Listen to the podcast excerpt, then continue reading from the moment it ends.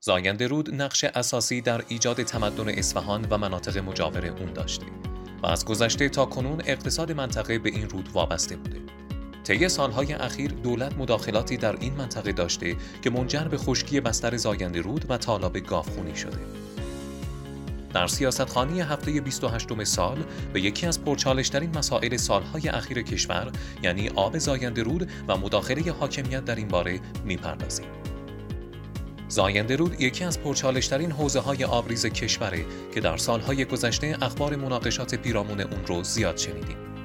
اما مداخله در جابجایی این رود حیاتی در این سالها چطور بوده که نارضایتی بسیاری از بهره برداران آب رو باعث شده؟ ابتدا مروری کنیم بر هویت تاریخی زاینده رود. زاینده رود بزرگترین رودخانه فلات مرکزی ایرانه که از کوههای زاگرس مرکزی سرچشمه می‌گیره و در کبیر ایران به تالاب گاوخونی منتهی میشه. این مسیر چیزی حدود 360 کیلومتره و استان چهار محال و بختیاری و اصفهان رو شامل میشه. بنابر چنین موقعیتی اهمیت اقتصادی و تمدنساز این رودخانه بر همگان مشخصه.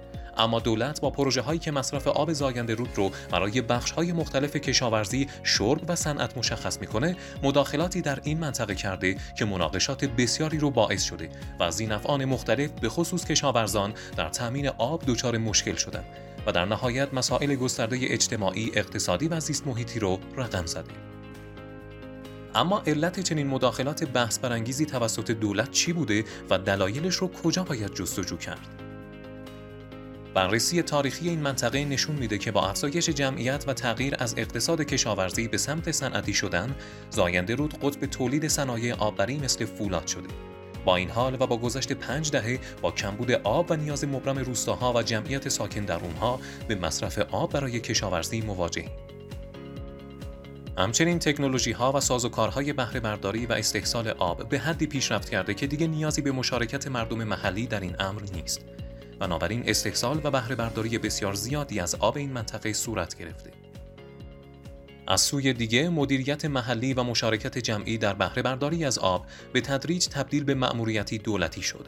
مأموریتی که نظم کارآمدی لازم رو نداشت.